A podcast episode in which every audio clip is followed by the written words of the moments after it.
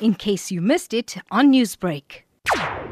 I had a call from the principal of the school who invited me to inspect the school, and it was an abject. The school's about 140 years old, and it's got an amazing history amongst the Indian community, people in the Maidstone Tongaat area that attended the school.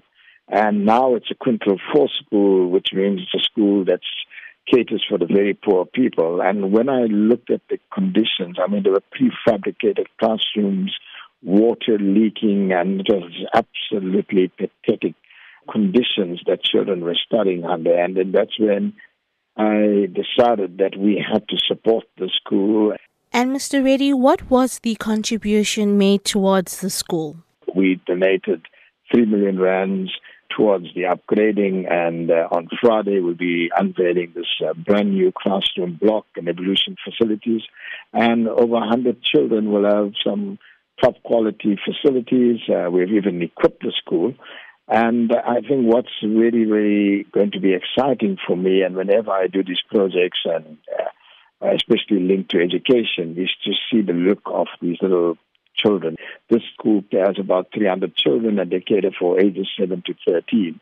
And I'm hoping that uh, the gesture that we are doing uh, by assisting the school actually encourages other business persons to go into their communities, adopt these schools, renovate them, help them, because we can't wait for the government to do everything. There's just not enough money.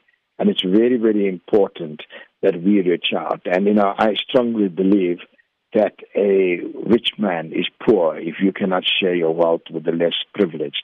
And every little we do, we don't have to have money to contribute and assist in causes. You could contribute your time. In fact, it is so much better if you contribute your time in uplifting your societies. And I urge all your amazing listeners and Lotus to go out there and do your little bit so that you can help to make your communities better.